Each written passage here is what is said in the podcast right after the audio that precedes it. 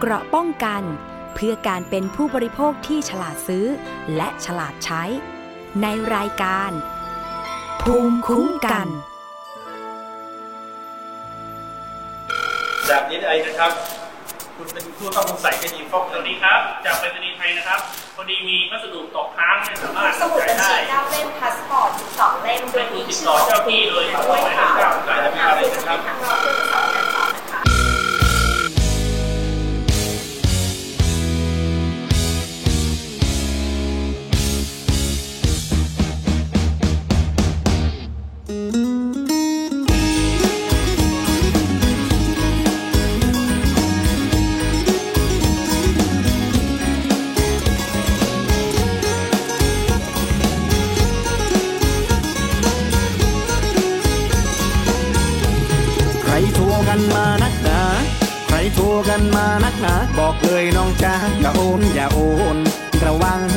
จะโดนพวกมิจฉาชีพหากินแบบใหม่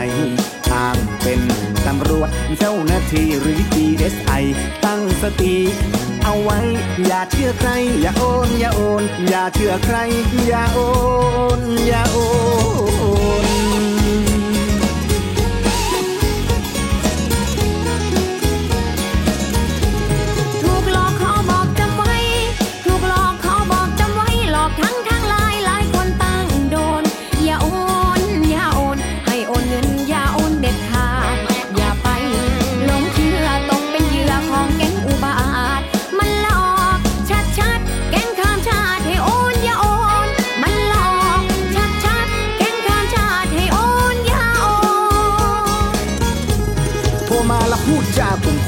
เลยให้รู้ อย่าโอนอย่าโอน อ้างตัวเป็น DSI มีผู้เสียหายก็ต่างคนต่างโดนน่ะอะส่งไลน์ให้เราได้เห็น แถมยังเขี้ยวเข็นให้เรารีบโอน อ้างตัวเป็นเจ้าหน้าที่เป็นบุรุษไปรษณีย์ที่แท้คือโจร ความกลัวทำให้ขาดสติและจำไว้ดีๆว่าอย่าโอนอย่าโอน จะเป็นใครที่ไหนก็ช่างละบอกเลยอย่างดังว่านี่คือโจรจะอายัดบัญชีตรวจสอบแถมมันยังตอบว่าจะออกหมายค้นทำเป็นจะมาช่วยเหลืออย่าเชื่ออย่าเชื่อเดี๋ยวเป็นเหยื่อโจร อะทำทีโอนสายให้รับปลายเสียงโทรศัพท์คือหัวหน้าโจรเสียเงินแล้วยังเสียใจเอาเสียเงินแล้วยังเสียใจถ้าไม่อยากอับอายอย่าโอนอย่าโอน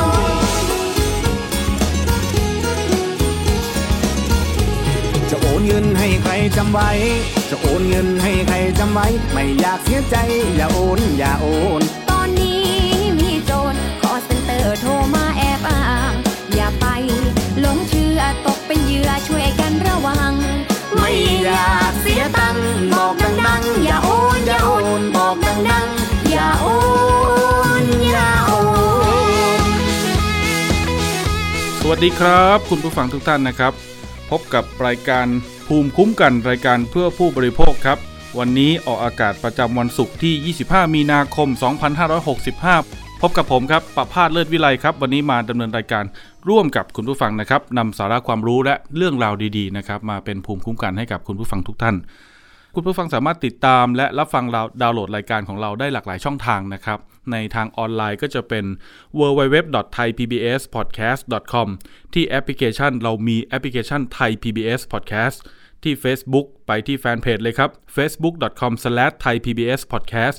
สำหรับแฟนรายการทางอนาล็อกนะครับก็จะมีในส่วนของทางสถานีวิทยุนะครับที่ดาวน์โหลดรายการของเราไปร่วมออกอากาศนะครับ เพื่อนำเสนอสาระความรู้นี้ไปถึงท่านเลยนะครับ ทุกจังหวัดทั่วประเทศนะครับผม เปิดรายการมาวันนี้นะครับคึกคลื้นกันนิดหนึ่งนะครับสำหรับบทเพลงอย่าโอนนะครับช่วงนี้กำลังเป็นกระแสนะครับ ซึ่ง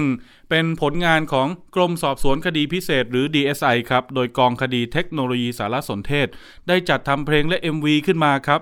ชื่อเพลงว่าอย่าโอนครับ มีเนื้อหาในลักษณะเตือนภัยประชาชนครับ ไม่ให้หลงเชื่อ ตกเป็นเหยื่อของมิจฉาชีพ ช่วงนี้ต้องยอมรับจริง ๆ นะครับว่า แก๊งคอลเซ็นเตอร์นี่คือระบาดกันเยอะมากนะครับ จากข่าวที่เราเห็นส่วนใหญ่จะเป็นลักษณะการไปจับกลุ่ม ไปทลายขบวนการใช่ไหมครับ อันนั้นเป็นการแก้ปัญหาที่ปลายเหตุครับคุณผู้ฟัง ในส่วนของทางตำรวจและ DSI ก็เน้นทำหน้าที่ตรงนั้นไป แต่อย่างไรก็ตามในมิติของการป้องกันในการป้องปรามนี้นะครับก็สำคัญ ทุกวันนี้คุณผู้ฟังจะเห็นได้ว่ามีคลิปของบุคคลหลาย ๆ ท่านนะครับ ทั้งประชาชนทั่วไปนะครับที่ลงในสื่อโซเชียลมีเดียหรือจะเป็นคนที่มีชื่อเสียงนะครับ นักข่าวนักสื่อสารมวลชน ขนาดตำรวจก็ยังโดนเลยนะครับ ล่าสุดนี้ผมมีเรื่องราวมานำเสนอคือเป็นเคสของผู้ประกาศของเรานี่แหละครับพี่เดียวธีรเดชงามเหลือครับผู้ประกาศของไทย PBS ได้รับสายโทรศัพท์ครับคุณผู้ฟัง พี่เดียวบอกว่า ทางปลายสายในแจ้งว่า เป็นเจ้าหน้าที่จากศาลเลยนะครับ บอกศาลอาญากรุงเทพ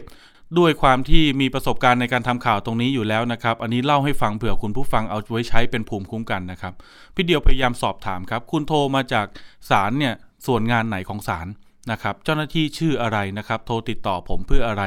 พยายามที่จะซักไซไล่เลียงข้อมูลนะครับ ถ้าเกิดอัดเสียงได้ก็อัดไว้ครับ คุณผู้ฟังครับ ถามไปเรื่อยๆครับ แผนกไหนชื่ออะไรนะครับนามสกุลอะไรตำแหน่งอะไรติดต่อมาเรื่องอะไรนะครับแล้วเราจะต้องดำเนินการยังไงบ้างนะครับเพราะจริง ๆ แล้วหน่วยงานราชการไทยนะครับเน้นย้ำเลยคุณผู้ฟัง ไม่มีหน่วยงานไหนที่มีนโยบายให้ติดต่อทางโทรศัพท์ ถึงจะโทรมานะครับอย่างไรก็ต้องมีหนังสือแจ้งมาเป็นลายลักษณ์อักษรเป็นทางการนะครับอย่าไปหลงเชื่อเด็ดขาดครับหลังๆนี้ล่าสุดนะครับมีการส่งหนังสือมาด้วยในมิตินี้ในรูปแบบนี้ก็มีเหมือนกัน ก็อย่าไปหลงเชื่อครับ โทรเช็คกับหน่วยงานที่เกี่ยวข้องก่อนนะครับ ก่อนที่เราจะไป ตกปากรับคำหรือไปโอนเงินอะไรต่างๆ ให้แก่เขานะครับหรือไปให้รหัส ไปให้ข้อมูลส่วนตัวอย่าไปทำอย่างนั้นครับโทรไปถามหน่วยงานเลยครับ เดี๋ยวนี้มีเว็บไซต์โดยตรงเยอะแยะเลยคุณผู้ฟัง search เข้าไปใน Google case ของพี่เดียวเมื่อวานนี้สรุปสุดท้ายพอถามไปเรื่อยๆ จี้เข้าจี้เข้า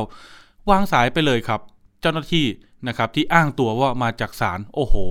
พอเช็คไปที่ศาลศาลบอกไม่มีนโยบายในการดำเนินการอย่างนั้นหรอกครับนะครับอันนั้นเป็นน่าจะเป็นแก๊ง call center หรือเป็นมิจฉาชีพที่ประสงค์ร้ายอย่างใดอย่างหนึ่งนะครับนี่ก็เป็นอีกหนึ่งตัวอย่าง อย่างคลิปก่อนหน้าก็จะเห็นนะครับนักข่าวหลายท่านอย่างทีมงานคุณสรยุทธ์ที่เป็นนักข่าวก็โดนเหมือนกันนะครับ มิจฉาชีพก็โทรมาเป็นแก๊ง call center ขนาดท่านผู้บัญชาการตำรวจไซเบอร์นะครับพลตำรวจโทกรชัยคล้ายคลึง มีคลิปเหมือนกันว่าออกกำลังกายอยู่ก็มีแก๊ง call center โทรมาหาผู้บัญชาการเหมือนกันนะครับ สรุปสุดท้ายนะครับก็ไม่ได้เงินไม่ได้ผลประโยชน์ตามที่ต้องการนะครับ เพราะว่าหลาย ๆ คนก็เริ่มรู้ทัน ผมและหน่วยงานหรือทุกฝ่ายที่เกี่ยวข้องก็อยากให้คุณผู้ฟังนั้น รู้ทันกระบวนการเหล่านี้เหมือนกัน เพราะเดี๋ยวนี้เชื่อไหมครับ ขนาด video call มายังใช้โปรแกรมนะคุณผู้ฟังนะ ใส่ชุดตำรวจ ใส่ชุดข้าราชการมั่งนะครับ เห็นเป็นหน้านะครับ แต่ปากนี่ขยับอย่างเดียวนะครับ อันนั้นก็อย่าไปเชื่อนะครับ อย่าไปคิดว่าเป็นตัวตนจริง ๆ ของเขาแก๊ง call center เดี๋ยวนี้พยายามที่จะปรับรูปแบบไปเรื่อยๆ นึกอะไรไม่ออกบอกอะไรไม่ถูกลองไปฟังดูในเนื้อหาของเพลงอย่าอย่าโอนนะครับของ DSI เขานะครับก็พยายามที่จะใส่เนื้อหาเข้ามา ล่าสุดนี้ ท่านผอ. กองคดีเทคโนโลยีสารสนเทศ ซึ่งเป็นคนแต่งเพลงนะครับ ร่วมกับเพื่อนๆอีกหลายท่านของท่านนะครับ แจ้งว่ามีขบวนการแก๊ง call center ใช้วิธีการรูปแบบใหม่คุณผู้ฟัง ส่งเอกสารมาที่บ้านนะครับ อ้างเป็นหน่วยงานนั้นหน่วยงานนี้นะครับ แล้วให้เรา scan QR code เข้าไป อย่าไปสแกนนะคุณผู้ฟังนะ สแกนเข้าไป 1 คืออาจจะมีไวรัสได้ 2 คืออาจจะมีโปรแกรมอะไรบางอย่างที่มันหลุดลอดเข้ามาติดตั้งในมือถือเรา เดี๋ยวมาดูแอปธนาคาร เดี๋ยวมาดูรหัสใน Facebook ในอีเมลของเรานะครับ เดี๋ยวจะโดนแฮ็กบัญชีไปใช้ อันนี้ก็ต้องระมัดระวัง ในส่วนของเพลงนี้นะครับพอรัศมีศรีตะละวะลางนะครับท่านเป็น ผู้แต่งเพลงร่วมกับเพื่อนๆอีกหลายท่านท่านเล่าให้ฟังนะครับว่าก็อยากจะให้ประชาชนนะครับมีภูมิคุ้มกันอ่ามันก็จะมีเนื้อหาเพลงเกี่ยวกับเรื่องวิธีการของ call center นะครับเขาทำยังไงเรารับสายแล้วเราแล้วเราควรจะต้องพูดยังไงบ้างนะครับจับทางเขาได้ถูกนะครับจะได้ไม่หลงเชื่อตกเป็นเหยื่อ เชื่อไหมครับมีดารามีนักร้องนักแสดงหลายท่านเลยนะครับ มาร่วมแสดง MV นะครับหลักๆเนี่ยถ้าเกิดรู้จักกันทั่วไป คือบางท่านต้องขอเอาไปที่ผมไม่ได้เอ่ยถึงนะครับ เพราะว่าคือผมอาจจะไม่ค่อยได้รู้จักบุคคลในวงการบันเทิงมากนัก แต่อย่างเห็นๆกันเลยหลัก ๆ ก็จะมีคุณอีทโปงลางนะครับแล้วก็อย่างเช่นคุณลำไยหายทองคำนะครับท่านผออก็เล่าว่าหลาย ๆ ท่านเหล่านี้นะครับก็มาร่วมแสดง MV ครับทำบทเพลงนี้ขึ้นมาเพื่อเตือนภัยประชาชนกัน โดยให้คิวแบบไม่คิดค่าตัวคุณผู้ฟัง โอ้โห ถือว่าเป็นการร่วมมือร่วมใจของบุคคลหลายวงการนะครับ ในส่วนของค่าใช้จ่ายเนี่ย ท่านผออก็ออกเองบ้างบางส่วนนะครับ บางส่วนก็เพื่อนๆ ช่วยกันลงขันกันนะครับ เพราะเห็นว่าเป็นโปรเจกต์ที่ดีนะครับ ก็อยากจะทำเพื่อสังคมกัน ตรงนี้ก็ถือว่าเป็นตัวอย่างการนำเสนอสาระความรู้เพื่อป้องกันและป้องปราม ไม่ให้เกิดเหตุภัย call center นะครับที่ระบาดอยู่ในช่วงนี้ ย้ำกันเลยคุณผู้ฟัง รับสายแล้วอย่าไปหลงเชื่อครับ ถามไปเลยครับ ถามจี้เลย จากหน่วยงานไหน ติดต่อมาทำไม ชื่ออะไรนามสกุลอะไรตำแหน่งอะไร เอาข้อมูลและเบอร์โทรศัพท์ของฉันเนี่ยมาจากไหน ดูซิว่าเขาจะตอบยังไงบ้างนะครับ แต่สุดท้ายแล้วอย่าไปเชื่อครับ ยังไงต้องเจอตัวต่อตัวนะครับ ถ้ามีปัญหาหน่วยงานเขาไปหาท่านถึงบ้านแน่ หรือไม่ก็ส่งหนังสือมาถึงท่านอย่างเป็นทางการแน่นอน ไม่มีมาทางโทรศัพท์หรอกครับ ฉะนั้นอย่าไปเชื่อนะครับ คุณผู้ฟังครับในประเด็นต่อมานะครับ เมื่อวานนี้มีเหตุการณ์เกิดขึ้นที่สำนักงานสลากกินแบ่งรัฐบาลนะครับ แถวสนามบินน้ำจังหวัดนนทบุรีครับกองสลากนะครับเขามีผู้ค้ารายย่อยนะครับ ที่ขายสลากเนี่ยไปรวมตัวกันนะครับ ไปเรียกร้องขอความเป็นธรรมต่อผู้บริหารกองสลากครับ เกี่ยวกับประเด็นเรื่องที่กองสลากนั้นจะกำหนดให้พวกเขาเนี่ยใช้วิธีการสแกน QR code คุณผู้ฟัง ทั้ง ตอนที่ไปรับสลากเข้ามานะครับ แล้วก็ตอนที่จะขายให้กับคุณผู้ฟังนี่แหละ เนี่ย วันนี้วันที่ 25 แล้ว เหลืออีก 5-6 วันนะครับ เดี๋ยวผลรางวัลจะออกแล้วนะครับ ช่วงนี้ก็คือเป็นช่วงที่จะต้องทำมาหากิน แล้วก็จะต้องเร่งการขายสลากนะครับ เดี๋ยวขายไม่ทันหวยออกนะครับ ฉะนั้นเนี่ยเขาก็เลยรีบไปเรียกร้องนะครับ เพราะว่าเดี๋ยวจะเริ่มใช้เดือนเมษานี้แล้ว ในส่วนของการสแกน QR code นะครับทำไมถึงไม่เป็นธรรมผู้ค้าสลากรายย่อยเขาบอกว่า ก็บังคับให้ผมทำอยู่กลุ่มเดียว แต่กลุ่มโควต้าหลักหรือกลุ่มโควต้ารายใหญ่นั้นไม่เห็นต้องทำแบบผมเลยนะครับทำไมกลุ่มผมถึงต้องยุ่งยากนัก ในขณะที่กลุ่มอื่นๆ ที่เขาเป็นรายใหญ่เขาไม่เห็นต้องยุ่งยากอย่างนี้เลย วันนี้ก็มีเสียงสะท้อนนะครับจากคุณสำอาง ท่านเป็นประธานผู้ค้าสลากเสรีแห่งประเทศไทย คุณสำอางสวัสดีครับ สวัสดีครับคุณน้ครับ ผมเป็นไงครับเมื่อวานนี้ไปรวมตัวที่หน้ากองสลากนี่คือ สแกน QR code เนี่ยมันไม่ดีหรือไม่เป็นธรรมยังไงครับ คุณสำอางำ การสแกน QR code เนี่ย จริง ๆ แล้วมันเป็นเรื่องที่ดีมันกำลังจะเข้าสู่โลกยุคใหม่ครับ แต่ระยะเวลาหรือว่าการปฏิบัติกับคนทั้งประเทศไทยเนี่ย มันยังไม่ถึงเวลา มันยังไม่มีความพร้อมใด ๆ ทั้งสิ้น ระยะเวลาในการที่กองสลากให้เรามาเนี่ย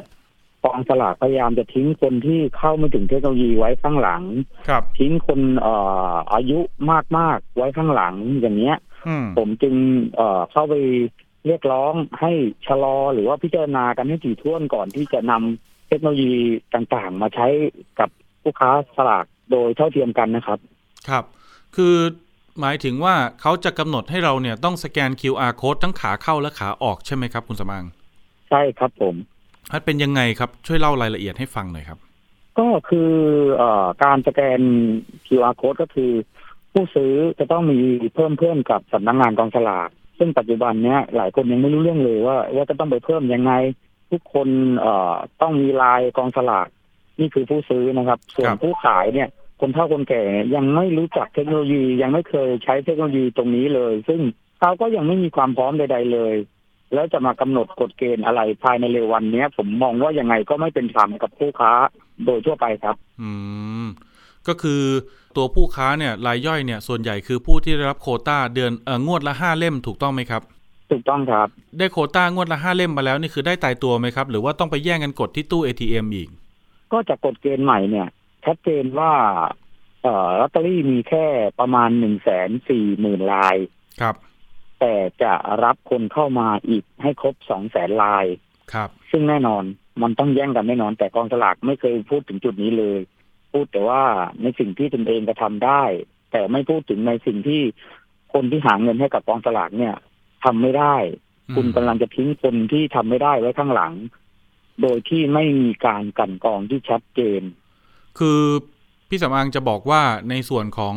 สลากโควต้าคนละห้าเล่มต่องวดเนี่ยท่านขึ้นทะเบียนอยู่ในกลุ่มของ2 0 0แสนรายแล้วเนี่ย ถึงเวลาวันที่เขากำหนดเนี่ยคือต้องไปแย่งกันกดที่ตู้ ATM อีกเพื่อชิงสิทธิ์ ใช่ไหมครับ เพราะว่ามันจะมีอยู่ห้าหมื่นหกหมื่นใช่ครับคนใช่ไหมครับ ที่จะไม่ได้ ใช่ครับอ่าใช่ครับ พอได้มาแล้ว พอรับมาเนี่ยก็จะต้องสแกน QR code ว่าสลากเนี้ยอยู่กับเรา เราเป็นผู้ขายครับจะเอาผมไปขายต่อ ถูกไหมครับถูกครับ แล้วพอพี่สำอางเอาสลากนั้นมาขายให้ผม ตอนที่ผมซื้อ ผมก็ต้องสแกน QR code ถูกไหมครับถูกต้องครับอ๋อกองสลากอธิบายไหมครับว่าทำไมถึงต้องทำอย่างนี้ครับ คุณสำอาง กองสลากอธิบายอย่างเดียวว่าต้องการจะได้ผู้ขายตัวจริง อยากจะได้อ่าตามนโยบายหวย80บาทครับสลาก80บาทนะครับ ผมก็มีข้อเปรียบเทียบอย่างอย่างเช่นสลาก80บาท GO Official ของ1,000จุดทั่วประเทศไทยนะครับ ครับ ตรงเนี้ยเขามีลอตเตอรี่ถึง 25 เล่มคือ 2,500 ใบนะครับ ในการทำตรงนี้แล้วมีการจัดอบรมอย่างถูกต้องก่อนที่จะจำหน่ายครับ แล้วผมถามว่าลอตเตอรี่ห้าเล่มห้าร้อยใบเนี่ย คุณไม่ให้เวลาเขาเลยเหรอคุณแค่พันคนยังคุณยังจัดอบรมแล้วอบรมอีก แต่คนโดยทั่วไปเนี่ย ที่ถือคนละห้าเล่มเนี่ย ครับ คุณให้เวลาเขาน้อยมาก แล้วคุณไม่ไม่ได้สำรวจเลยเหรอว่าคนเข้าถึงเทคโนโลยีได้แค่ไหน ตรงเนี้ยครับ มันก็เป็นอะไรที่เหลื่อมล้ำแล้วครับ เวลาน้อยที่พูดถึงนี่คือเวลาเท่าไหร่ครับ เวลาก็คือเอาง่ายๆประกาศออกมาเนี่ย ก็คือสามงวดนะครับสามงวดก็ประสามาณมงวดก็สี่สิบห้าวันคอ่ารับสี่สิบห้าวันครับอืม แล้วสี่สิบห้าวันนี้ไม่ใช่ไม่ได้ไม่ได้เราไม่ได้ทำได้ทั้งสี่สิบห้าวันครับ กว่าเราจะรับสลากก็วันที่ห้าครับ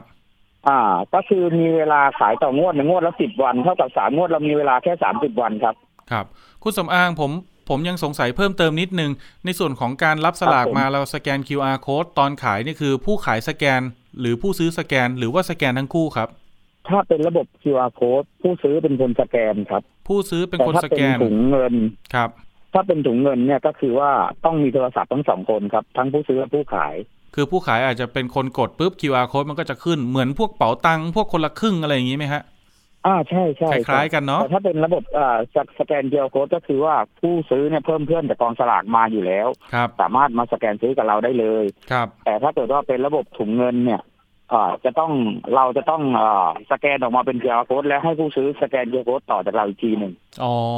แล้วเงินล่ะครับ จ่ายเป็นเงินสดหรือเงินในระบบครับถุงเงินเป็นจ่ายเป็นในระบบครับ แต่ถ้าสแกน QR code อย่างเดียวเป็นเป็นเงินสดครับ อ๋อ ครับผม คือผมเห็นข้อมูลกองสลากคร่าวๆ แล้วแหละว่าเขาชี้แจงว่าอย่างไรหลังการประชุมเมื่อวานนี้นะครับ เห็นว่าพอหลังจากครับพี่ๆไปเรียกร้องไปเสนอปัญหาให้ฟังเนาะเขาก็ได้มีการประชุมวาระครับด่วนนะครับ ในส่วนของบอร์ดกองสลากอ่า เนื้อหาส่วนหนึ่งก็คือครับบางเคสครับ คุณสำอางกองสลากเขาอ้างว่า มันมีการรับสลากมาแล้วเนี่ยห้าเล่ม แต่ไม่ไปขายเอง ไปไปส่งต่อ บางคนอาจจะไปส่งต่อให้กับผู้ค้ารายอื่น ซึ่งบวกราคาเข้าไป ใช่ไหมครับสองคือครับอ่าบางคนไม่ได้ส่งต่อหรอกครับ แต่เอาไปขายผ่านเว็บออนไลน์ เจ้าออนไลน์ที่กำลังครับมีหลาย ๆ เจ้ากันอยู่ทุกวันเนี้ยนะครับ ซึ่งก็ครับงงๆ อยู่นะว่าเว็บไซต์เหล่านี้เอาสลากมาจากไหนเนาะนะครับ ซึ่งมันน่าจะครับผิดเงื่อนไขของกองสลากเขาเพื่อป้องกันครับไอ้ตรงเนี้ยนะครับเขาเลยอยากจะยืนยันว่าอ่าท่านรับสลากอะไรไปบ้างก็ให้สแกน QR code พอขายปุ๊บก็ให้สแกน QR code หน่อยว่าได้ขายให้กับบุคคลรายย่อยคือกระจัดกระจายออกไปจริง ๆ ไม่ได้ไปรวมกันเป็นเป็นเว็บออนไลน์ เป็นขายส่งต่อเพื่อกินส่วนต่างอะไรเงี้ยครับ ครับประมาณตรงนั้นี้นผมมีคำอธิบายให้ให้ฟังให้เห็นภาพชัดๆนะครับอะเชิญเลยครับกองสลากก็ขายฝันไปว่าทำแบบนี้แล้วจะไม่สามารถให้ส่งขายช่วงได้ ไม่อ่าสามารถจะเอาไปส่งขายออนไลน์ได้ ครับ ผมจะบอกเลยว่า ณเวลาเนี้ย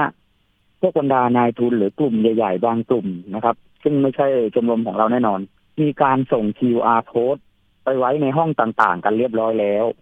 สมมติว่าผมอยู่ในห้องเนี้ยสองร้อยคนครับในห้องของนายทุนนะนะ เขาก็เอา QR code มาวางเรียงสองร้อยอัน แล้วก็คนที่หนึ่งแกสแกนคนที่สองคนที่สองสแกนคนที่สามคนที่สามก็มาสแกนคนที่หนึ่งนึกภาพออกไหมครับ ก็ยืนสแกนกันจนครบตามจำนวนที่กองสลากสั่ง เสร็จแล้วก็เอาหวยยกไปขายเหมือนเดิม อยากจะรู้ว่ากองสลากจะป้องกันได้อย่างไร ตรงนี้นะครับอืมในมุมที่เขาเขาอ้างนะที่กองสลากบอกว่าจะขายช่วงไม่ได้ จะขายให้ออนไลน์ไม่ได้ครับ แต่ผมก็จะถามกลับไปว่า คุณก็รู้อยู่แล้วว่าหวยกองอยู่ที่ออนไลน์เนี่ยเป็นแสนเป็นล้านใบเป็นล้านฉบับ คุณก็ใช้หน่วยงานของของรัฐบาลที่มีสิครับ เข้าไปตรวจสอบเข้าไปขอตรวจสอบ เราไม่ได้ไปจับนะไปขอตรวจสอบว่าไอ้สลากที่กองอยู่เนี่ยมันเป็นของใครบ้างครับ ของคุณกอไก่ของคุณขอไข่ก็ตัดไปเลย ง่ายมากไม่เห็นต้องมานั่งสร้างเงื่อนไขอะไรมากมายเลยอ๋อวันนี้พรุ่งนี้ก็สามารถไปตัดได้เลยครับ คุณไม่ต้องมานั่งให้พวกเราสแกนด้วยถ้าคุณจะคิดว่าจะเอาเงื่อนไขตรงเนี้ยมาเป็นเกณฑ์ในการที่จะเอ่อตัดตัดวงจรการขายช่วง ถ้าเกิดคุณนึกออกคุณอามนึกออกไหมครับ ครับ เข้าใจ คราวนี้อ่าเราเห็นเบาะแสเราอยู่ในไลน์กลุ่ม เราเห็นเบาะแส เราช่วยกองสลากในการที่จะไปจัดการกับปัญหานี้โดยการแจ้งเบาะแสไปที่กองสลากไหมโอ้แจ้งไปไม่รู้จะแจ้งจนแบบมือหงิกแล้วครับท่านเหรอแล้วเขาทำยังไงบ้างครับผมแจ้งเชิญแจ้งไปแล้วก็ทำไงผมบ้างเชิญกองสลากเข้าไปอยู่ใน ผมจะเชิญกองสลากเข้าไปอยู่ในห้องซื้อขายไอ้แบบที่ว่าเนี่ยครับ ครับกองสลากยังไม่เข้าไปเลยครับ หรือเข้าไปแล้วไม่ทำอะไรก็ไม่รู้นะอ้า ววันนี้พรุ่งนี้ผมก็สามารถพากองสลากเข้าไปจับคนที่ขายช่วงได้อืมวินาทีนี้หรือว่าอีกสามนาทีห้านาทีเนี่ยกองสลากโทรหาผมเอาไลน์มาเดี๋ยวผมจะพาคุณเข้าไปอยู่ในห้องนั้นเลยอืมห้องที่เขาซื้อขายขายช่วงกันอยู่อะครับ ครับ เพราะว่าแต่กองสลากไม่ทำคืออย่างนี้นะคุณผู้ฟังครับ หลังๆมาเราจะเห็นครับว่าผมในในช่วงปี2ปีที่ผ่านมาเนี่ย มีบุคคลหน้าใหม่เข้ามาสู่วงการการค้าสลากเยอะมาก อย่าง เชื่อว่ารอบๆตัวหลาย ๆ คนเนี่ยจากแต่ก่อนคืออาจจะอาจจะมีเพื่อนสักสิบคน แต่ก่อนนี่คืออาจจะไม่มีเพื่อนขายสลากเลย แต่หลังๆมาเนี่ยจะมีคน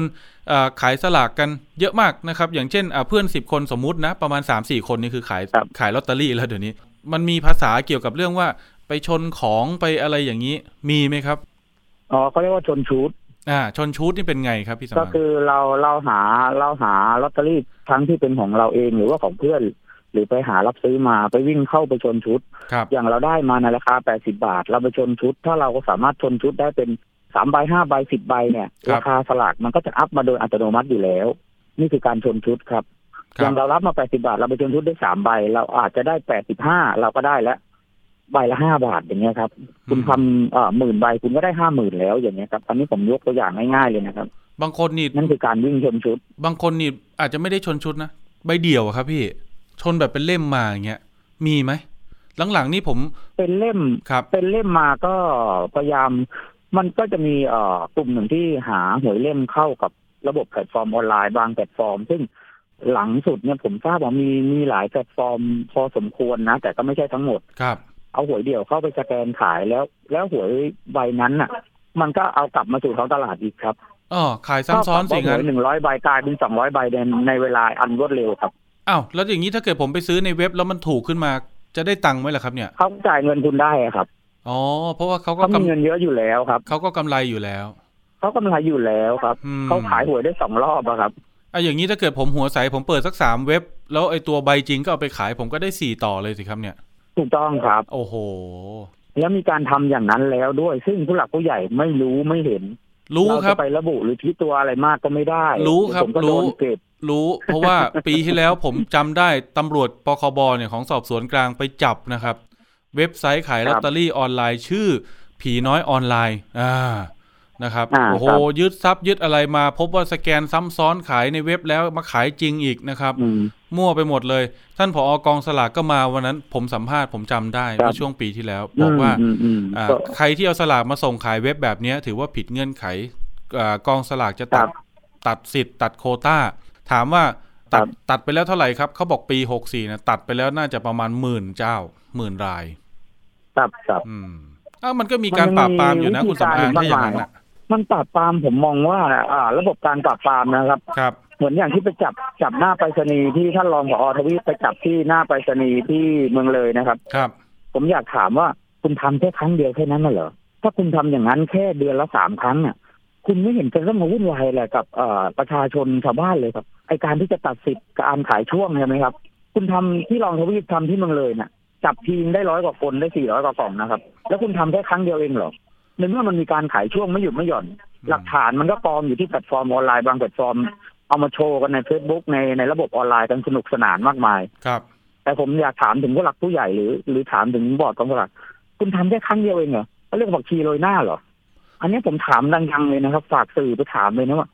ทำไมคุณไม่ทำนะเอาสักเดือนละสามครั้งก็ยังดี ไม่ใช่ทำครั้งเดียวแล้วก็หายไปสามเดือนแล้วก็เงียบนิดอาจเป็นไปได้ไหมว่าหน่อยก็ทำอีกครั้งหนึ่ง เป็นเป็นไปได้ไหมอันนี้คผรัมบผมผมผมถามค้านเพื่อให้ข้อมูลมันหลากหลายครับนะครับ ยิ่งกองสลากกวดขันมาก ยิ่งตำรวจกวดขันมาก ก็สลากยิ่งหายาก เดี๋ยวก็แพงกันไปใหญ่สามสี่งวดหลังๆมาเนี่ยผมเห็นนะ ผู้ค้าแบบลักษณะส่งเนาะส่งกันเป็นทอดๆเนี่ยแล้วมาขายช่วงให้กับผู้ค้ารายสุดท้ายเนี่ย ตกใบหนึ่งครับใบเดี่ยวนี่คือ90บาท92บาทก็มีบางงวดนะถูกไหมฮะ มันอย่างนี้ไง คุณอาม ผมกำลังจะเออถ้าคุณอามพูดอะก็มีเหตุผลนิดนึงแต่ถูกไหมว่าฮะถ้าบอกว่าการกวดขันมากแล้วทำให้สลากหายไปอ่าถ้ามันหายไป ถ้าผมขายไปผู้สู่ผู้สู่แผงด้วยกันเนี่ยผู้ค้าด้วยกันเนี่ยครับ อะมันอาจจะมีผลกระทบตรงนี้ แต่คุณบอกว่าอย่างนั้น หมดเออลอตเตอรี่มันไม่ได้ไปสู่ผู้ค้าด้วยกัน มันไปกองอยู่ที่กองเดียวนะครับอ่ากองบางแพลตฟอร์มนี่ก็เป็นเป็นล้านใบนะ เป็นชาโชว์กันทีงวดหนึ่งสามล้านใบห้าล้านใบครับแพลตฟอร์มนี้ก็เกทับกันอ๋อมึงสามล้านใช่ไหมอ่างั้นฉันก็มีห้าล้านอะโอ้ยนั่นแค่ห้าล้านเองฉันขายได้เกือบสิบล้านใบอย่างเงี้ย ผมงงมากเลยเพราะว่าผมในใน Facebook บางทีก็มีถ้าเกิดมันไม่ไปอยู่ในแพลตฟอร์ม แล้วถ้ากำจัดหวยออกจากแพลตฟอร์มมาแล้วครับ แล้วหวยมันมาสู่มือผู้ขายที่ลงแผงจริง ๆ เดินขายเนี่ย มันไม่มันไม่ขาดตลาดหรอกครับ เพราะเพราะในพวกไม่มี Facebook การเกทับกันครับ ใน Facebook ก็มีคนที่ทั้งที่ผมรู้จักและคนที่ผมอาจจะไม่รู้จักหรือสนิท บางคนก็รับลอตเตอรี่มาขายโอ้โห บางทีเป็นเป็นหมื่นใบอะ ก็ไม่แน่ใจว่าโอ้โหนี่ไปใช่หาใช่มาจากไหนกัน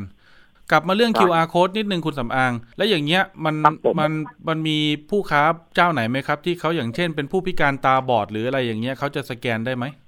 ก็ตรงเนี้ยเดี๋ยววันอังคารที่ 29 มีนาคมเนี้ยครับ ผมก็จะไปเปิดช่องตรงนี้แล้วก็หาทางทำให้ผู้พิการคนตาบอด หรือว่าผู้พิการที่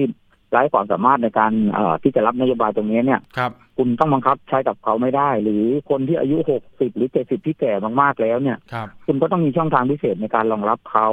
อืมอันเนี้ยผมผมผมจะดูแลตรงนี้เป็นพิเศษเลยครับ แสดงว่าไอ้ตัวระบบ QR code เนี่ยก็จะมีผู้ค้าในกลุ่มของผู้พิการเนี่ยคือรวมอยู่ด้วยถูกไหมครับโอ้เยอะเลยครับอ๋อโอเคโอเคอ่าก็เป็นคำถามสำคัญนะว่า ตาบอดแล้วเขาจะสแกนยังไงเขาจะกดฟังก์ชันในมือถือยังไง ระบบนี่มันรองรับใช่หรือมีเสียงบอกเขาหรือเปล่า มันยังไม่มีอะไรรองรับที่ชัดเจนได้หรอกครับ อืมแค่ทุกวันเดี๋ยวนี้แค่สแกนลองสแกนกันนะหมุนติ้วติ้วติ้วติ้วกันอยู่เนี่ยครับ ครับครับครับครับโอเคแล้วระบบถุงเงินที่บอกว่าให้ให้ให้ใช้ทดลองทุกวันเดี๋ยวนี้ ในระบบถุงเงินก็ยังไม่สามารถทำได้นะ ยังไม่มีการเริ่มทำได้เลยนะครับ คิดไหมครับว่าในสภาพจริงเนี่ยโอนตังกัน 80 บาทค่าสลากเสร็จแล้วจะมีเก็บเพิ่ม 10 บาท 20 บาท หรือ 30 บาทเป็น110บาทมีไหมพี่สำอางคิดว่ามีไหมมีครับมีมี ผมคิดว่ามีอยู่แล้เอวครับอยิ่งหลังๆเนี่ยมีหลายสำนักหลายเจ้านะ มาให้เลขให้หวยกันนะ โอ้โห เลขดัง ๆ บางทีนี่คือหาแทบไม่ได้ราคาพุ่งไปถึง แพงสุดในใบเดี่ยวเท่าไหร่ครับมันก็เป็นยุทธวิธีการการเอาตัวรอดกันอยู่แล้ว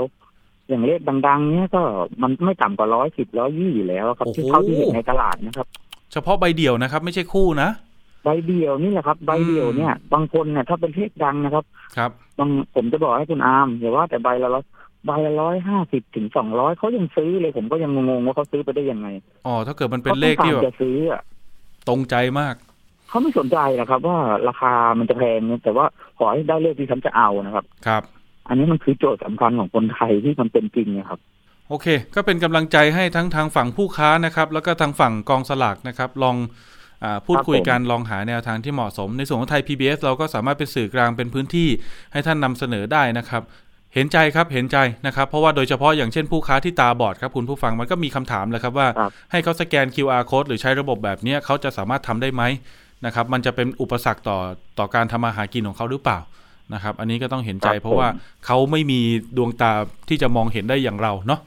ก็อาจจะครับยากลำบากเลยล่ะ วันนี้ขอบคุณคุณครับสำอางนะครับที่มา เล่าครับข้อมูลมาสะท้อนกันนะครับ มาแชร์ความเห็นกันนะพี่นะ เดี๋ยวมีโอกาสครับครับวันนี้ขอบคุณรู้สึกว่าากลเดี๋ยวในคบรายการสถานีประชาชนจะมีคุยต่อในประเด็นนี้นะครับ ในช่วงบ่ายสองนะครับทางทีวีนะครับอ๋อก็เดี๋ยวเห็นว่าครับครับครับอ่าผู้สื่อข่าวก็คือคุณเปิ้ลวานิสาก็มีคำชี้แจงมีแถลงการมาจากกองสลากด้วยเกี่ยวกับประเด็นนี้นะครับทั้งพี่สำอางและผู้ค้าครับผมรวมถึงคุณผู้ฟังก็สามารถติดตามได้ครับทางทีวีบ่ายสองห้านาทีวันนี้ครับผมนะครับ ครับครับขอบคุณมากเลยครับสวัสดีคครัรับบขอบขอบคุณครับคุณสำอางครับครับ นั่นก็เป็นครับเสียงสวัสดีสะท้อนครับนะครับ คุณผู้ฟังจากประธานผู้ค้า สลากเสรีแห่งประเทศไทยครับก็นะครับก็เป็นคำถามสำคัญครับ จริง ๆ เรื่องปัญหาสลากปัญหาลอตเตอรี่นะครับเป็นเรื่องใกล้ตัวนะครับ คุณผู้ฟังเป็นลูกค้ากองสลากหรือเปล่านะครับ ผมก็มีบ้างนะครับ บางงวดก็อาจจะซื้อบ้างนะครับ บางงวดก็อาจจะไม่ได้ซื้อนะครับ ส่วนหนึ่งก็ถือว่าทำบุญครับ ส่วนหนึ่งก็เผื่อว่าเออมีดวงมีโชคกับเขาอันนั้นก็ว่ากันไป แล้วแต่ความเชื่อความชอบส่วนบุคคลนะครับ แต่อย่างไรก็ตามครับคุณผู้ฟังถ้ามันแพงมากจริง ๆ ก็พิจารณาดูนะครับว่าจะอุดหนุนผู้ค้ารายนั้นหรือไม่นะครับ เพราะว่าอย่างที่พี่สำอางบอกเนี่ยใบละร้อยยี่ร้อยห้าสิบนี่คือก็ไม่ไหวนะครับ เกือบจะเท่าตัวแล้วนะครับ จากราคา 80 บาทที่รัฐบาลให้ขายนะครับ ก็ดูตามความเหมาะสมนะครับ คุณผู้ฟังครับ ประเด็นถัดมาครับ คุณผู้ฟัง เรื่องโควิด -19 นะครับ ส่งผลให้ผู้ทำประกันภัยโควิด เดือดร้อนแล้วนะครับ ตอนนี้ล่าสุดก่อนหน้านี้ก็มีผู้ทำประกันภัยรถยนต์นะครับ ก็เดือดร้อนเหมือนกันนะครับ ล่าสุดนี่เด็กนักเรียนครับทำประกันอุบัติเหตุนะครับ กับบริษัทไทยประกันภัย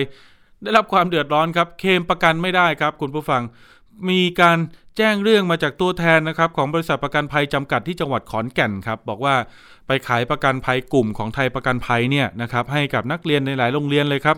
ตามปกติแล้วเนี่ยก็สามารถยื่นเรื่องเบิกเคลมได้ตามปกตินะครับตัวแทนก็จะสำรองจ่ายแล้วก็ไปเบิกมาจากบริษัทอีกทีหนึ่งแต่หลังๆมาตัวแทนสำรองจ่ายไปแล้วครับ แต่ติดต่อไปเคลมกับบริษัท บริษัทติดต่อไม่ได้ครับ ไม่รู้จะทำยังไงครับ ตัวแทนก็จ่ายเคลมไปแล้วเนี่ยสำรองไปกว่า 6 0 0 0 0 0 บาท เดี๋ยวถ้าเกิดเงินของตัวแทนหมด เด็กๆ ยังเคลมอยู่ ก็อาจจะทำให้เกิดปัญหานะครับว่าเด็กๆอาจจะไม่ได้รับเงินนะครับ หากเกิดอุบัติเหตุไปรักษาก็จะลำบากกันนะครับ ผมมีตัวแทนประกันภัยนะครับ จากจังหวัดขอนแก่นชื่อคุณใหม่นะครับ คุณใหม่สวัสดีครับ สวัสดีค่ะ คุณใหม่ครับเป็นไงครับ สถานการณ์การเคลมประกันภัยอุบัติเหตุที่ขอนแก่นตอนนี้ประสบปัญหายังไงฮะก็คือตั้งแต่ประมาณวันที่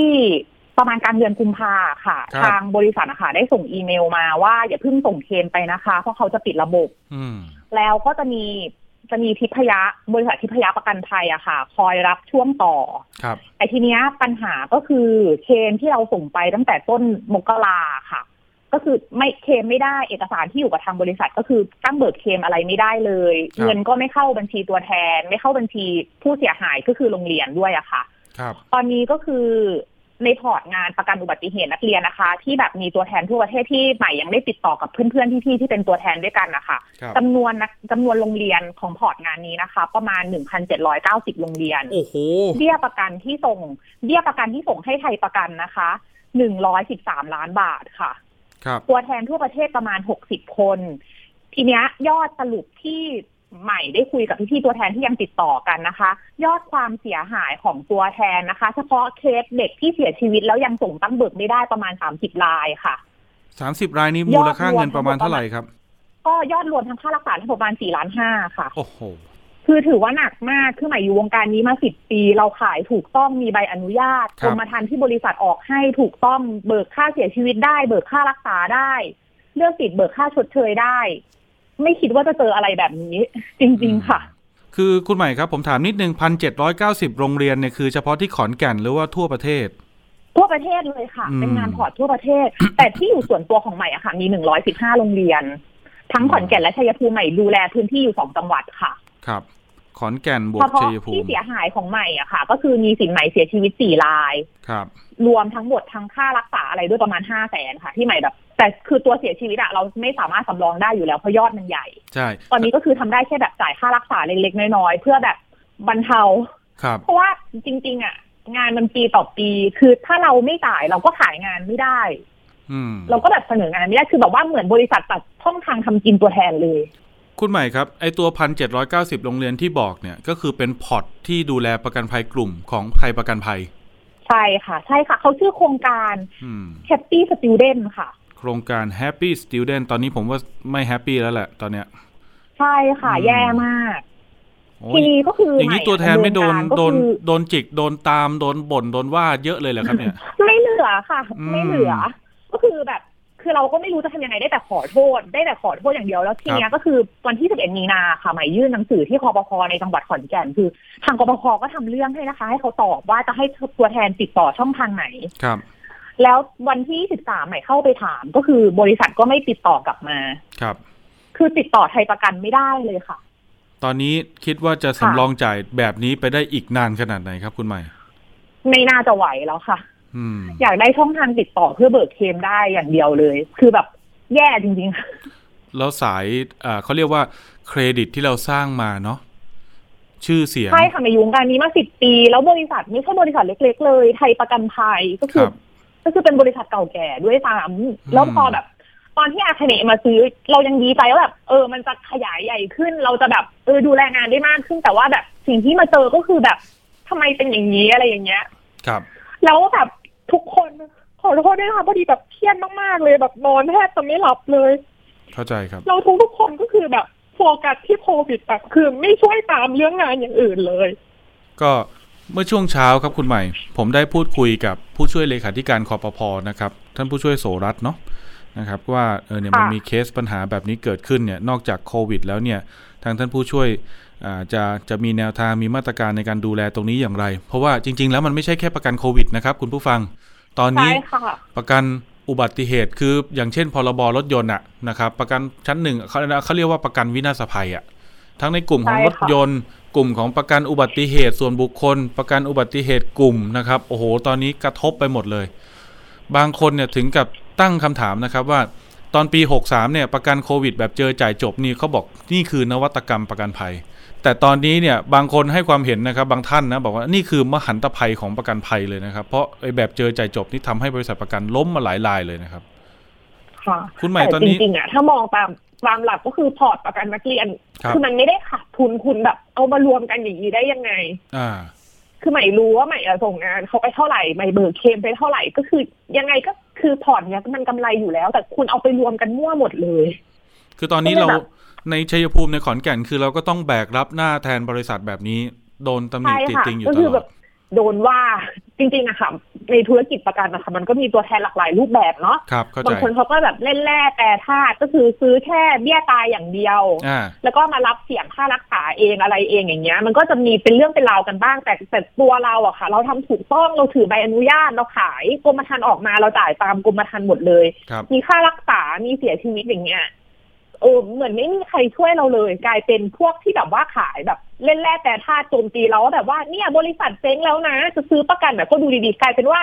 ปีเนี้ยคือมันเป็นปีที่เราจะต้องเริ่มงานต่อสัญญาเป็นปีเป็นปีที่สองค่ะกลายเป็นว่าแบบเออเราโดนทั้งตัวแทนโจมตีโดนผู้เสียหายต่อว่า แล้วบริษัทก็ไม่ support เราเลย แล้วเราจะทำมาหากินต่อยังไงครับคุณใหม่ ใช่ค่ะ ชื่อเสียงในในพื้นที่นี่โอ้โห กระจุยแน่นอนกระจัดกระจายแน่นอน เจอสถานการณ์ใช่แบบค่ะนี้อืม ผมเข้าใจนะ ผมเข้าใจ แต่จริงๆอะลูกค้าก็เข้าใจเรานะก็ก็เห็นว่าเราจ่ายแทนเขาก็เห็นใจแต่คือเขาก็แบบว่าเอ้าแล้วทำไมบริษัททำแบบนี้อะไรอย่างเงี้ย ครับ คือใหม่อะห่วงแบบเคสเคสเสียชีวิตอะค่ะเออเขาก็สูญเสียแล้วทำไมแบบเออยังใจอย่างนี้อีกอะไรอย่างเงี้ย แสดงว่าคุณใหม่มองว่าไอ้พอร์ตประกันรถยนต์ก็พอร์ตหนึ่ง พอร์ตประกันนักเรียนก็พอร์ตหนึ่งพอร์ตประกันใช่ค่ะโควิด ก็พอร์ตหนึ่งใช่ไม่ควรจะเอาเงินมารวมกันใช่ค่ะ อืม หรือจะเอามารวมก็ได้ แต่ว่าจะต้องมีส่วนต่างเหลือเคลม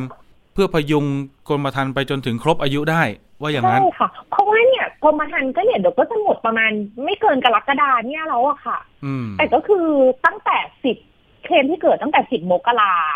แล้วก็มีก่อนหน้านี้ด้วยนะคะ ก็คือเอกสารที่อยู่กับทางบริษัทตั้งแต่สิบมกราคือใหม่ไม่ได้เงินเลยครับยอดที่ส่งไปให้บริษัทแล้วบริษัทยังไม่โอนเงินให้อะค่ะ ของใหม่อยู่ประมาณที่แสนห้าครับตัวเนี้ยเอกสารอยู่บริษัทแล้วทุกคนที่เป็นตัวแทนงงมากเลยว่าเอกสารตัวเนี้ยมันจะไปอยู่ไหน แล้วเขาจะจ่ายเงินเราไหมอืม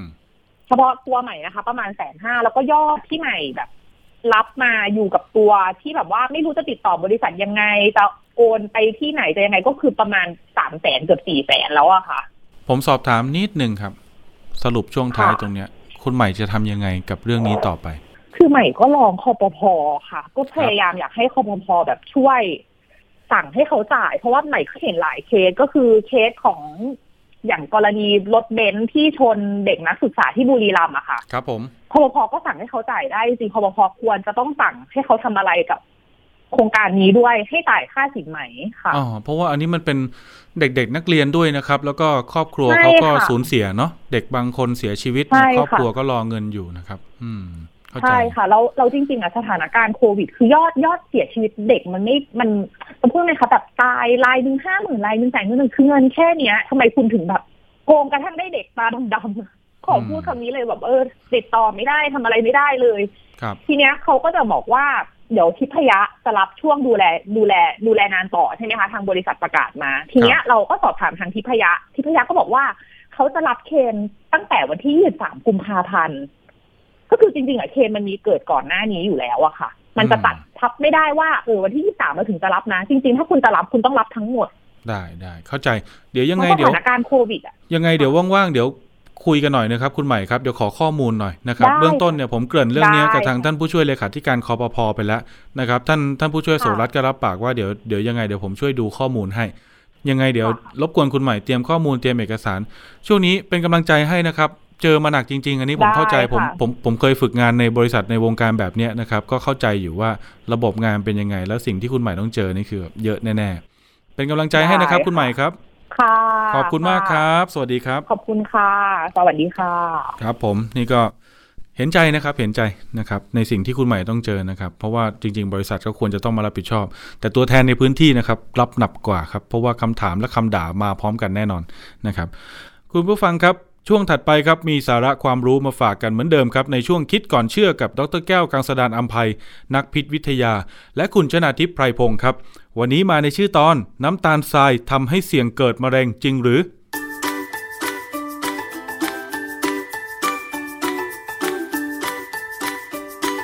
ช่วงคิดก่อนเชื่อ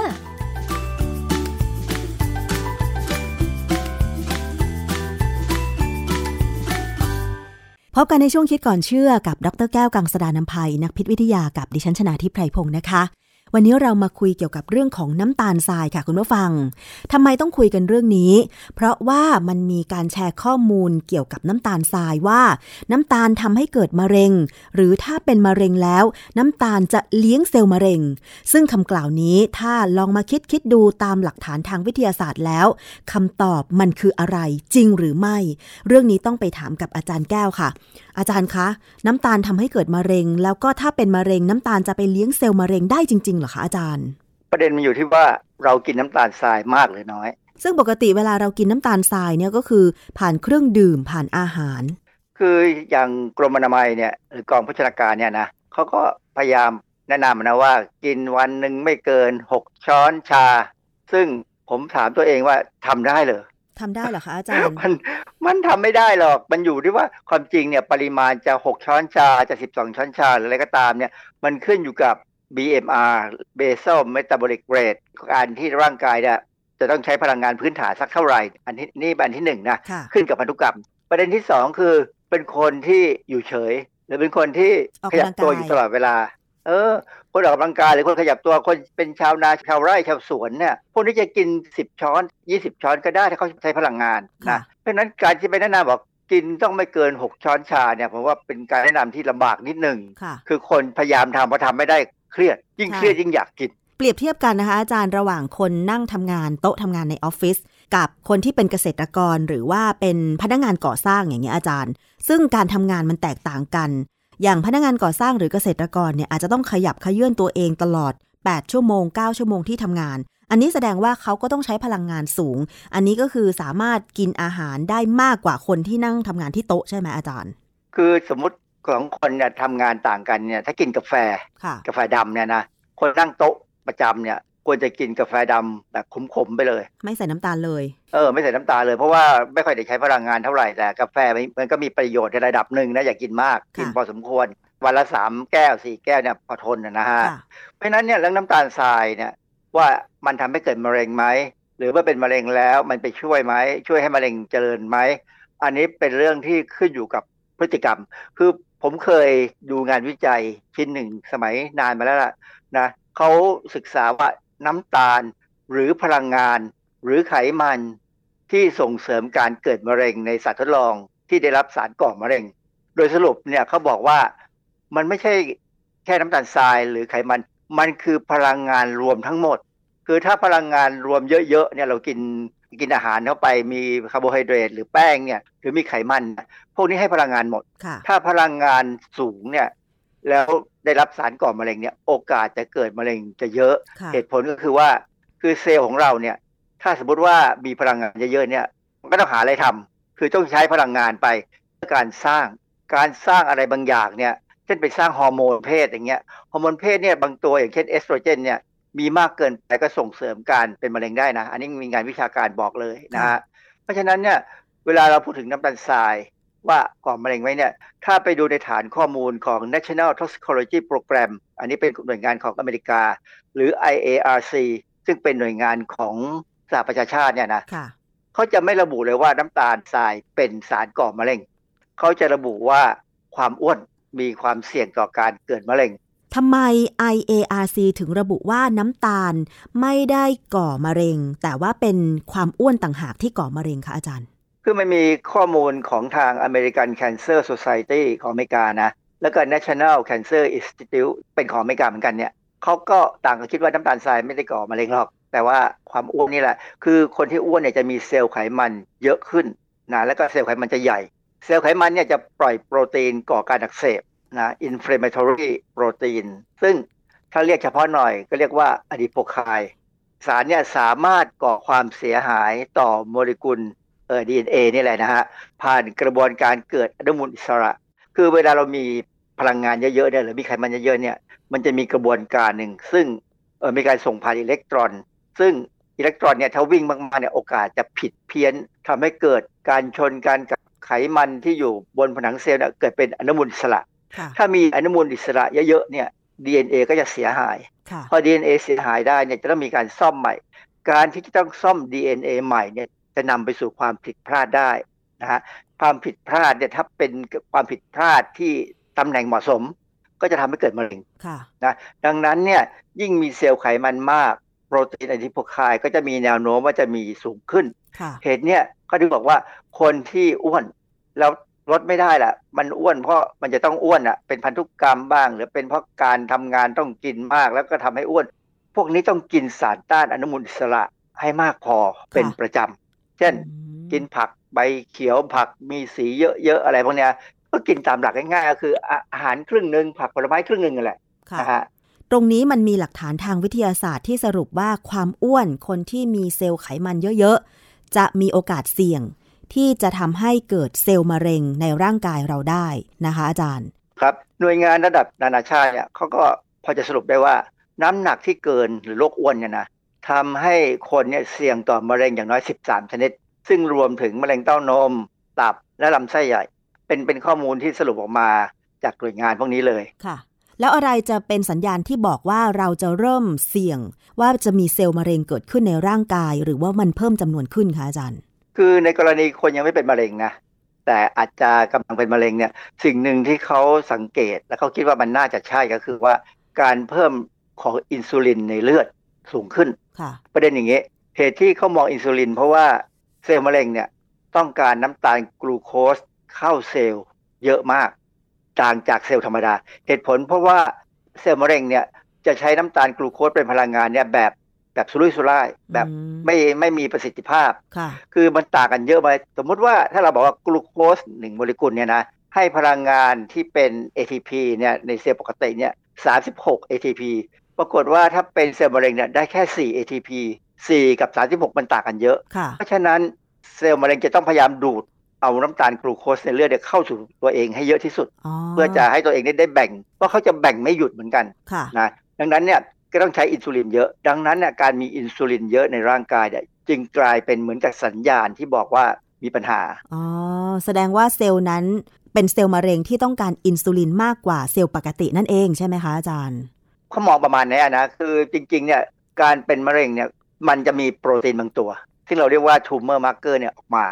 แต่ว่าบางครั้งเนี่ยมันตรวจไม่เจอเพราะมันยังต่ำอยู่ค่ะแต่อินซูลินเนี่ยปกติเนี่ยเราตรวจได้ค่ะนะเราสามารถจะเจาะมาตรวจได้เลย เพราะฉะนั้น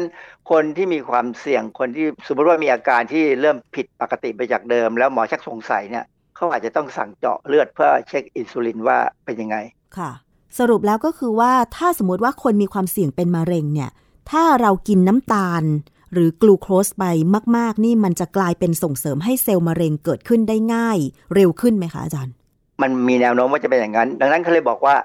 พยายามกินคาร์โบไฮเดรตเชิงซ้อน เช่น กินข้าวนะ กินข้าวทั้งเมล็ดอย่าไปกินแป้งที่เขาป่นแล้วเช่นขนมปัง คือถ้าเป็นขนมปังเนี่ยก็ต้องเป็นขนมปังที่ไม่ค่อยป่นนะคือมีใยมีพวกขนมปังโฮลวีตที่ไม่ได้ฟอกอะนะค่ะเพราะว่าอะไรเพราะว่าการย่อยเอาน้ำตาลออกมาเนี่ยจะช้ากว่า พวกแป้งที่เป็นผงขาวหรือว่าน้ำตาลพวกนี้จะย่อยเร็วจะให้พลังงานเร็วมากค่ะถ้าเป็นข้าวทั้งเมล็ดเป็นพวกธัญพืชต่างๆข้าวโพด หรือว่าข้าว ข้าวพวกที่เขาพยายามบอกว่า ให้กินเป็นเมล็ดพืชเนี่ยนะบางคนเนี่ยกินอาหารทั้งวันเนี่ยกินแต่เมล็ดพืช ไม่กินข้าวที่เป็นแป้งป่นเลยเนี่ยค่ะอันนั้นเนี่ยมันจะเป็นคาร์โบไฮเดรตเชิงซ้อน ซึ่งจะให้พลังงานช้ากว่าอินซูลินก็จะออกมาน้อยกว่าค่ะ อาจารย์ถ้าสมมติว่าเราสังเกตตัวเองจากเดิมที่เราอาจจะไม่ค่อย ชอบที่จะกินของหวานมากนัก อาจจะแค่กินกาแฟวันละแก้ว แต่ว่าของหวานเช่นขนมไทย ทองหยิบทองหยอดหรือว่าขนมปังไม่ค่อยกินเลย แต่พออายุถึงช่วงหนึ่ง กลับชอบที่จะกินของหวานมากขึ้น อันนี้เป็นอะไรเป็นสัญญาณบ่งบอกถึงความผิดปกติของร่างกายไหมอาจารย์ มันเป็นความเก็บกดเหรอคะมันไม่ใช่ว่าคือผมคนนั้นเสี่ยงเป็นมะเร็งอย่างนี้ใช่ไหมอาจารย์ไม่ใช่ใช่ไหมเออมันเก็บกดมานานนะนะแต่ว่าผมก็แนะนำว่าเก็บกดก็ปลดปล่อยได้ แต่อย่าปลดปล่อยเยอะคือกิน กินแค่ให้ให้รู้ว่าได้กินอะพออร่อยค่ะนะแล้วก็หยุดไม่ใช่ว่าโอ้โหซื้อมาทั้งถาดนี่เล่นคนเดียวนะฮะว่าต้องหาหาคู่คู่เสี่ยงตั้งหลายหลายๆคนมาช่วยกันแจมค่ะนะพยายามจะกินของหวานเนี่ยไม่ไม่ถึงกับห้ามหรอกแต่ว่าพยายามกินน้อยๆนะฮะค่ะกินแค่พอรู้รสแล้วก็พยายามเป็นไปได้เนี่ยขอของหวานที่ทำจากอาหารธรรมชาติต่างๆ ที่มีผักมีผลไม้มีสีอะไรเข้าไปหน่อยก็ยังดีนะ ทองหยิบฝอยทองอย่างเดียวนี่ไม่ไหวนะเพราะว่าพลังงานมันสูงมาก อาจารย์ถ้าเราอยากได้ความหวาน เช่นน้ำตาลเราจะกินน้ำผึ้งแทนได้ไหมมัน มันเป็นความหวานที่ปลอดภัยกว่าน้ำตาลไหมคือน้ำผึ้งเนี่ยมีน้ำตาลฟรักโตสหรือฟรุกโตสที่เขาเรียกกันเนี่ยนะน้ำตาลพวกเนี้ยจะไม่ต้องใช้อินซูลิน แต่ประเด็นอยู่ตรงนี้ น้ำตาลฟรุกโตสเนี่ยอวัยวะที่จะใช้เป็นพลังงานได้เนี่ยเข้าใจว่ามีเฉพาะตับ เพราะฉะนั้น ตับจะทำงานหนักขึ้นอ้าวเหรอ บางคนเนี่ยบอกว่าเราจะลดปริมาณอินซูลินที่ออกมา เราก็อย่าไปกินกลูโคสให้กินฟรุกโตสแทน โดยเฉพาะคนที่เป็นเบาหวานเนี่ยนะค่ะเขาก็จะต้องเลี่ยงกลูโคสหรือน้ำตาลทราย ก็ไปกินน้ำตาลหรือน้ำผึ้งเนี่ยแทน ปรากฏว่าคนคนนั้นจะเสี่ยงต่อการที่ตับทำงานหนัก แล้วก็เอาฟรุกโตสไปใช้เป็นพลังงาน พอมีน้ำตาลฟรุกโตสเยอะๆพลังงานเพิ่มเยอะ ก็จะไปกระตุ้นการสร้างไขมันขึ้นมาจนเกินแล้วจะพอกตับอ้าว ก็แสดงว่าอะไรที่มากเกินไปไม่ว่าจะเป็นน้ำตาล กลูโคส หรือว่าฟรุกโตสมันก็ไม่ดีใช่ไหมอาจารย์ ไม่ดีครับเพราะผมเจออาจารย์ท่านหนึ่งในอินเทอร์เน็ตเนี่ยนะเป็นฝรั่งอะนะกก็อธิบายว่าฟรุกโตสเนี่ยที่เขามาใช้ทำเครื่องดื่มเนี่ยเพราะมันถูกกว่าน้ำตาลทรายใช่ไหมค่ะน้ำตาลฟรุกโตสที่ใช้เนี่ย กินมากๆเนี่ยมันจะทำให้เกิดปัญหาไขมันพอกตับเขาพูดอย่างนี้เลยตอนแรกผมก็งงว่าเอ๊ะทำไมฟรุกโตสจะเป็นอันตรายพอฟังแล้วเออใช่ เพราะว่าเวลาเราเราเรียนเกี่ยวกับทางชีวเคมีเนี่ยเกี่ยวกับการเอาพลังงานมาใช้เนี่ย เรามักจะเรียนสิ่งที่เกิดขึ้นที่ตับ คือร่างกายถ้าเป็นกล้ามเนื้อเนี่ยสิ่งที่ต้องการคือกลูโคสไม่ใช่ฟรุกโตสนะร่างร่างกายต้องการกลูโคสเอาเข้าไปใช้กับกล้ามเนื้อแต่ว่าถ้าเป็นตับเนี่ยตับนี่สำคัญที่สุดเพราะสามารถผลิตนู่นผลิตนี่ส่งไปที่อื่นได้เพ ราะฉะนั้นเขาก็เลยใช้น้ำตาลได้มากกว่าคนอื่นแต่พอเขาใช้ฟรุกโตสมากๆ เช่นบางคนชอบกินหวานแล้วบอกว่าเออกลัวกลูโคสก็มากินฟรุกโตสเนี่ยก็เลยมีปัญหาไขมันพอกตับได้ อืม ค่ะ เพราะฉะนั้นอธิบายง่าย ๆ ก็คือว่า ไม่ว่าจะเป็นน้ำตาลกลูโคสที่หมายถึงน้ำตาลทราย หรือว่าน้ำตาลฟรุกโตสที่อาจจะได้จากน้ำผึ้ง ถ้ากินมากก็คืออันตรายเหมือนกันใช่ไหมอาจารย์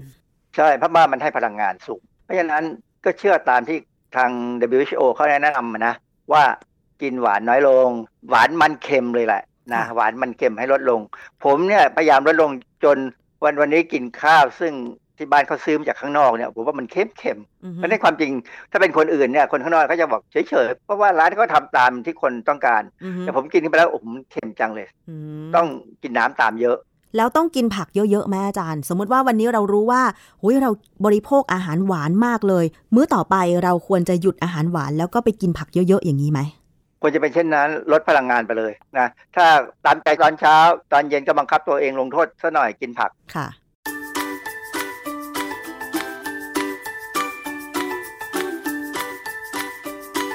ช่วงคิดก่อนเชื่อ